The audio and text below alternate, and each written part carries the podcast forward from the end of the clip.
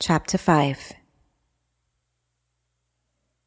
Silence punctuated the room as Jada, Zora, and Vlad stared at Milo. The quiet then seemed to stretch into eternity as each mind raced with possible explanations all too dangerous to share. The instant that Milo had uttered the accusation, she knew she was unsafe. She was on the palace's premises, which were entirely within the domain of the royals. They could accuse her of committing even the most far-fetched offense to protect their secret and then shut her up permanently. Her very presence there, without a direct invitation as a member of the order, was all they needed. Jada's extended invitation didn't matter, and either way, it certainly wasn't in Jada's interest to protect her now. Milo cursed herself for her failure to stop the outburst before it happened. Still, confusion swept through her mind as it was undeniable that she'd heard Giles' voice, yet inexplicable that the king, his sister, and the commander's wife had been able to do the same. Carrying an honest report back to High Priestess Elian about hearing Giles' voice meant admitting that the others did too, if she told the whole truth. The High Priestess might quicker think that Milo was lying than believe that others outside the order could hear Ja'el. An accusation of attempting to deceive the High Priestess would result in Milo being stripped of the priesthood and sentenced to death. Before she could think of what to say, Vlad suddenly spoke. "Junior Milo," he began with a threatening tongue, "I don't know what you think you saw or what you believe yourself capable of by accusing the king of the Sky Colonies on the day of my official coronation. But let me make one thing clear. This devious plot by the order to strip me of my throne, feigning Giles' voice and accusing others in this way, will cost you your life." The what and wait echoing from Zora and Jada held no sway with Vlad's decision. Before anyone could say another word, he shouted, "Guards!" Within seconds, two elite royal guards appeared out of nowhere. They swept into the room, each grabbing one of Milo's arms as they awaited further instructions from their king. Jada was shocked. They'd all been made to believe that Vlad had left his guards behind in Ego. If he had journeyed here alone, how long had his guards been in the capital? More questions arose than answers, but Jada shook them off and focused all her willpower on the unfolding, life-threatening situation with Milo. "Your Supremacy, Vlad," she started slowly. "May I speak with you? Privately?" "Not without me," Zora interjected. Vlad's eyes grew wild as he glared at them both before nodding. "Fine, follow me. Guards, wait here and keep your eyes open. This plot by the order may be far from over." Leading Jada and Zora into his private study, Vlad closed the door behind them, but didn't turn around right away. Instead, with his hand against the door, he said gruffly, "If either one of you is about to tell me that killing that meddling little priestess isn't the right thing to do, I suggest we end this sidebar now and return to more serious matters. The decision has already been made." "We can't just execute her," Zora retorted. "How does that make us any different from the order?" "This is a war, woman," Vlad flared. "Perhaps it is the war of wars that Ja'el speaks of in her whispers. Obviously our goddess expects there to be sacrifices in her name. But don't act for a moment like this isn't also in your best interests. Would you prefer flogging? The skyfall? To see each other die? I am protecting you both. I'm saving your lives." "Ha!" Zora jeered. "You're saving your own skin. We didn't ask you to be our savior, so withhold your arrogance, Vlad. We can more than handle ourselves." "Against the order," he spat back condescendingly. "You are one person, Zora. One little fighter from the Earth colonies with no army and no alliances in the sky." On and on, Vlad and Zora argued, with Jada drawing back under the building cloud of their fury. They were both so formidable that Jada felt weakened in their presence. All the willpower she thought she had to defend Milo and perhaps save her life drained away. Frustrated by her powerlessness in this crisis and life, Jada whimpered as she clasped her hands tightly and stared at her feet. Her hopelessness didn't go unnoticed. Both Vlad and Zora had heard the tiny cry and instinctively swung towards her. The sight of Jada broke both of their hearts. "Jada!" They both started while heading towards her. Zora cut Vlad off, grasping Jada's shoulders and staring into her eyes. "Hey, no one's going to die." "Except the junior," Vlad murmured. When Jada's hands covered her face to muffle the sob evoked by his words, he regretted his ill-timed input. Sighing, he decided on a more direct and open approach. "Jada, what would you have me do instead? I can't allow her to carry this report back to the High Priestess. My sources recently informed me that Elian's top target over the last two years was me and those with whom I associated.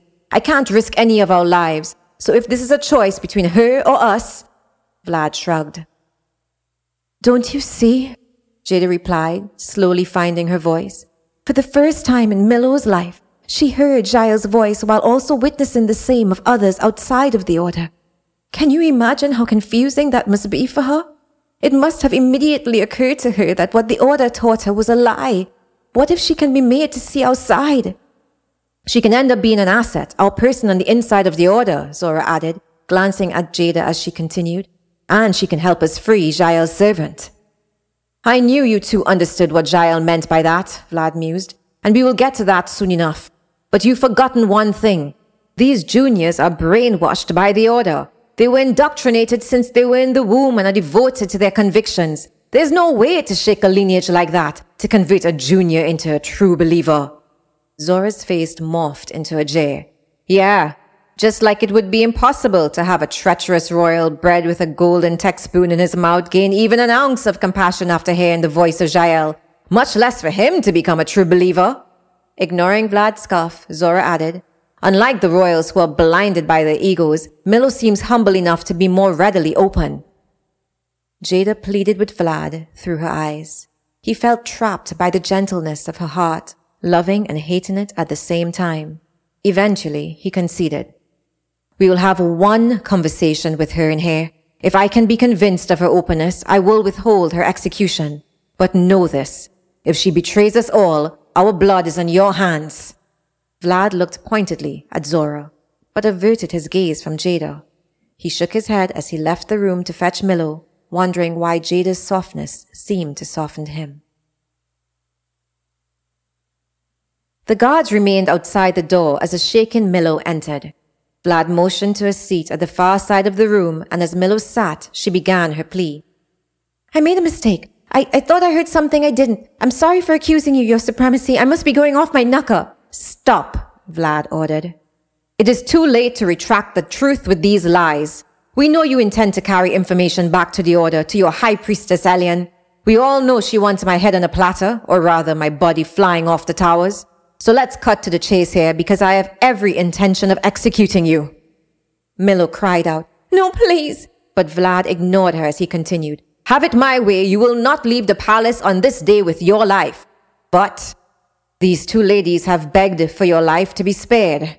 Neither my sister Tamina nor Jada wish to make choices as ruthless as those of the Order. However, I think their compassion is misplaced, and that you are a liability to the kingdom and to the truth. For their sake, I will give you one chance to redeem yourself and tell us of the Order's plans, although I suspect it is a chance you will waste. Why were you placed in Jada and Legis's household?" By the time Vlad had stopped speaking, Milo was a sobbing jumble of words and snot. Everything she tried to say was muffled and drowned by the terrifying fate that awaited her. Zora shook her head at the mercy Milo was throwing away with her inability to contain her emotions.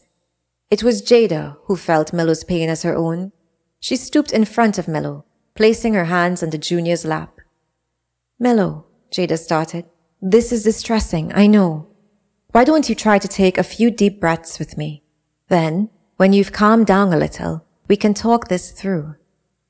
Milo slowly nodded, feeling the warmth again within Jada's words. She breathed deeper within the small, safe space Jada provided, staring only at the commander's wife as Jada reached forward and squeezed her hands. "That's it. Just like that," Jada encouraged. Soon, the avalanche of tears turned into trickles as Milo's words became comprehensible once again. The first ones she chose thereafter were a timidly asked question posed directly to Jada. Have, have you always heard Giles' voice?" Jada's heart raced, but inexplicably her spirit soared. "Yes," she replied, with a confidence that surprised even her. "Always have. I used to think it was my imagination, as I had many imaginary friends as a child. Then, in my teenage years, I tried to pretend I didn't, even to myself. Now I hide it because the Order will see my connection as heresy. After all, I don't come from your lineage. Among the three of us, Lady Tamina is like me. His Supremacy Vlad isn't. This is a recent development for him.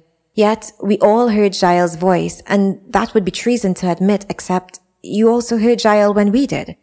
After witnessing this, do you still think Ja'el only speaks to those of the Order's bloodlines? I... that that's what we were taught.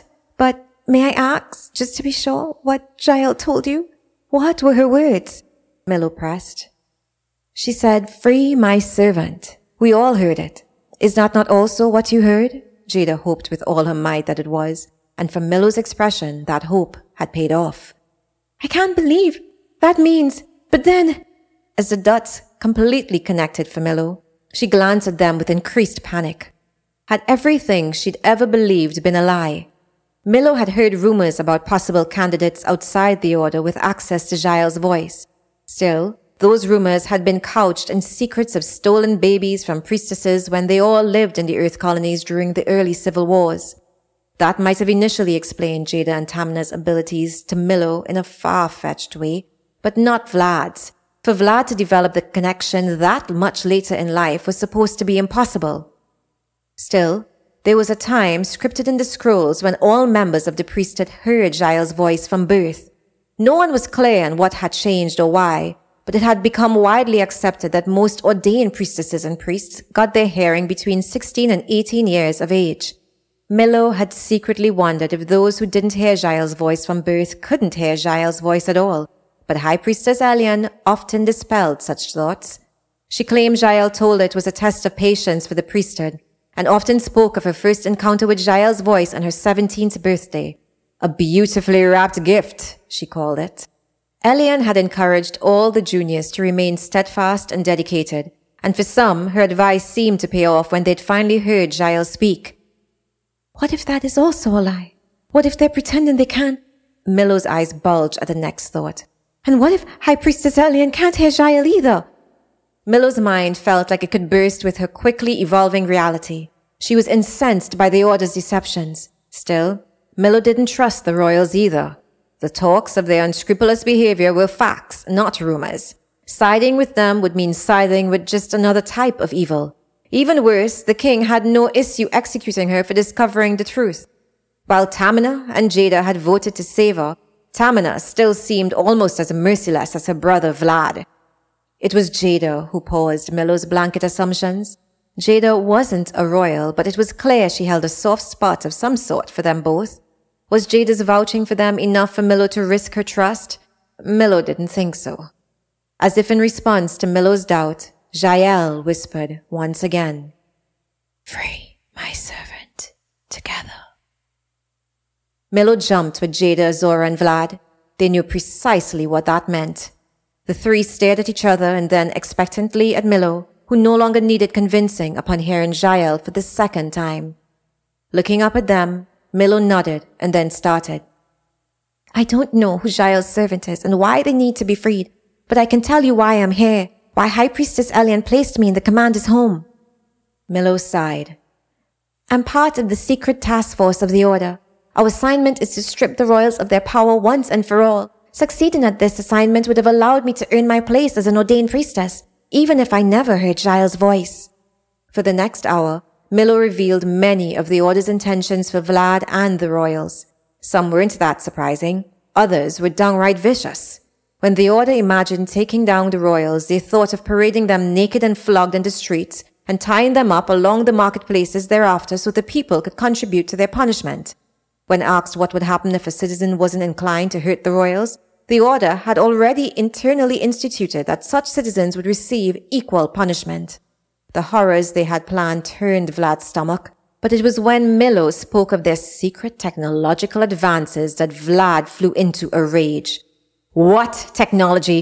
What advances?" he shouted. Jada gently touched his arm to remind him that Milo was now somewhat of an ally. Somewhat. Because no one was yet willing to reveal that who Milo thought was Tamina wasn't Vlad's sister at all. Milo responded, "The Order knows the royals hold that one stronghold over them. They've been experimenting with technology for the better half of a century, but only began to make great breakthroughs over the past couple of years. But how? Vlad asked, eyes narrowing. They'd need access to the earth for raw materials. We have that veiled portal guarded, uninterruptedly. And that explains the mush, Zora triumphantly cheered. That's how you got our mushroom up here. All this time you've been sneaking down to the earth cults to service both your power and your debauchery. See, you always needed us. Not the earth cults, Vlad instantly retorted. The earth. No one cares for your puny population and we don't need any of you. But obviously, to keep lifting the sky cults higher, we needed raw materials to enable the alchemic process. They exist in abundance on the other side of the planet. But so do many other things, dangerous things that we royals have protected you ungrateful earth cults from. Dangers you can't begin to imagine. Vlad's voice darkened at the end of his rant. Milo's eyes shot from Zora to Vlad, confusion sweeping them into fear.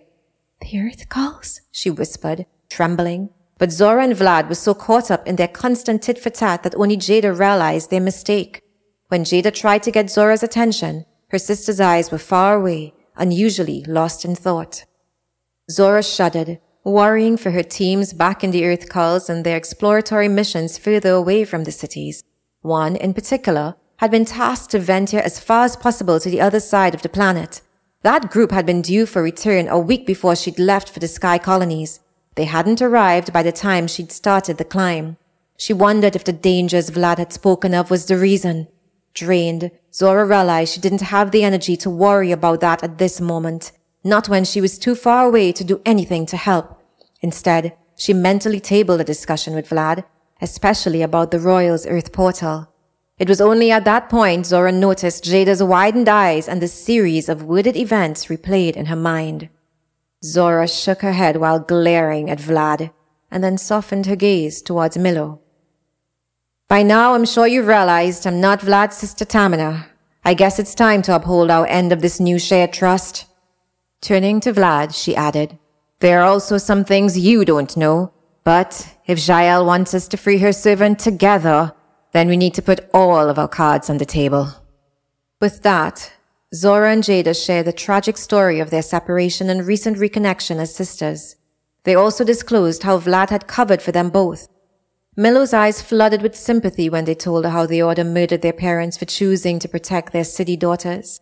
Hearing of Vlad's commitment to Giles' words despite his infamously despicable nature also assuaged Milo's fears of siding with the royals.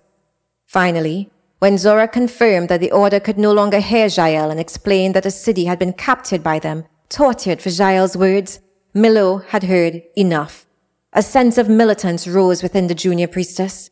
She refocused on Vlad's question about the Order's ability to access raw materials on the earth. However, Milo's response didn't help Zora's worries. She gasped when Milo disclosed, The Order found a different portal, a secret one to the earth colonies. That's how they've accelerated their tech. But the Order's plans for dominance aren't just for the Sky Calls. They want to rule the entire Earth. Defeating the Royals is only one part. Getting the Earth Calls to surrender is the other. Jada and Milo left the palace together, walking mostly in silence. The reality of their arrangement only grew in awkwardness when Milo finally asked along the way, Does Commander Legis know?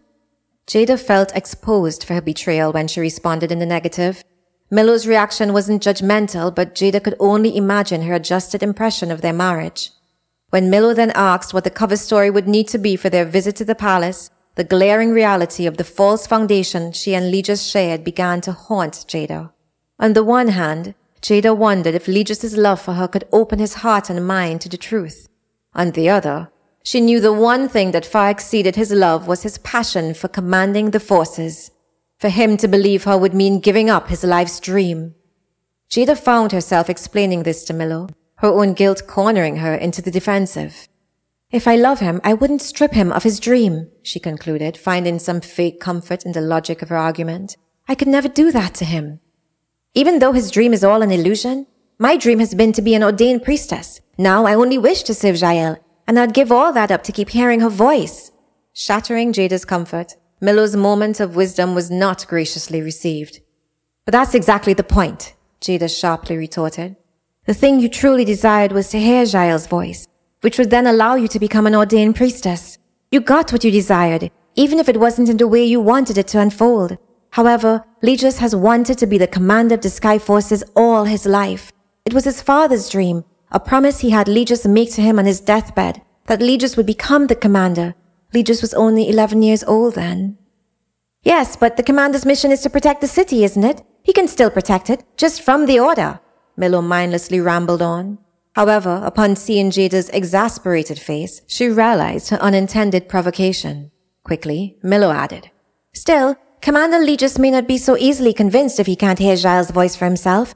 I know I wouldn't have been, not before today. I... I'm sorry, Jada, if I speak of things I don't know and haven't lived. My mother always said I had a way of poking my mouth where it didn't belong." Jada's lips drew tight, finding it difficult not to receive the junior's words as personal attacks. As their home loomed nearer, though, she knew it was senseless to blame Milo for her own impossible choices. This challenge had predated Milo's presence in their lives. There were so many times that Jada longed to share her vault of secrets with Legis. So many ways she dreamt of feeling safe in his arms, and not just when she was home alone. The truth was that her secrets had placed a limiter on her love for Legis. How could she ever surrender her entire heart, knowing the one she loved would likely be the first to arrest her and sentence her to death? Sadness sought to plunge Jada's soul into a rising depression, but there wasn't any time left to attend to that. As they approached the door, Jada turned to Milo with a sigh. "None of this is your fault, little one. Before we go inside, I must thank you for keeping our secrets and choosing to embrace the truth as quickly as you did. You're quite brave, far braver, it seems, than me. But Legis will be home now, likely wondering where we are and how come we aren't home getting ready for the crowning ceremony. Let's get our story straight." As they briefly reviewed their cover story, Jada was surprised to feel a tiny bit of her loneliness break away. It was odd, but perhaps for the time that Milo would be with them, her home could feel a little safer. Placing her hand on the doorknob, Jada plastered on her usual smile to enter. Milo followed suit. Ah! A cry shattered through the dark underground tunnels that ran below the temples of the Order. "What did she say?" Elian screamed, bringing her arm down with all her strength. The whip cut into Julian's flesh as he let out another blood-curdling shriek. "High Priestess!" High Priest Toma called out as he entered the torture chambers. "The crowning ceremony is over. Vlad is officially the king." "Ah!" Elian shouted, whipping Julian once again while projecting the full force of her hatred for Vlad. Panting from the tiring work of torture, Elian scowled. "We need to accelerate our plans. This disgusting city has been particularly tight-lipped for the past few days. Clearly Ja'el has been dishing out juicy whispers to him." Julian muttered through dripping blood, "Has it ever occurred to you that maybe she doesn't speak to me every single day?" "Oh, she has spoken," Elian jeered. "Perhaps we can demonstrate how we know this. Toma, bring it in." "High Priestess," Toma opposed with fright, "I don't think we should reveal—" "I said, bring it in," Elian growled, causing the priest to rush out of the room for a minute before bringing back a small, floating sphere. It hovered above his hand, attracted to a ring he wore to control it. "This is Zena," Elian grinned with an evil sparkle in her eyes. "Zena, why don't you say hi to Julian, one of Jael's lovely cities she planted in the city?" Julian's eyes widened at the sight of the miniature sphere. No one had seen or heard of the other spheres or their spirits since the royals had begun mining them for their technology centuries before. When the scientists and engineers' experiments proved destructive in their quest for power, the remaining spheres had disappeared without a trace. An incomprehensible series of whispers echoed through the sphere. They sounded like Ja'el in some ways, but the voice felt distinct to Julian's soul. Panic soared through his veins as Zena's whispers grew more audible. "Hello, Julian." The pain in Zena's voice sent Julian into a craze. "Zena, have they trapped you in some way?" he shouted. "How can I save you?" "Oh, look, the trapped boy wants to save the trapped spirit," Elian cackled. Then, after catching her breath, she grew serious. We were hoping to trap Giles' voice instead, but I must admit that having a spy in the spirit realms has been useful. And our sweet spirit Zena is obliged to the frequencies we have programmed into this ring to shudder whenever Giles speaks. Wherever we are, our ring bearer can feel the vibration. We have yet to get Zena to translate Giles' words, but one step at a time, and until then, we have you. So let me ask you one more time. Elian raised the whip above her head. What exactly has Ja'el babbled about for the past three days?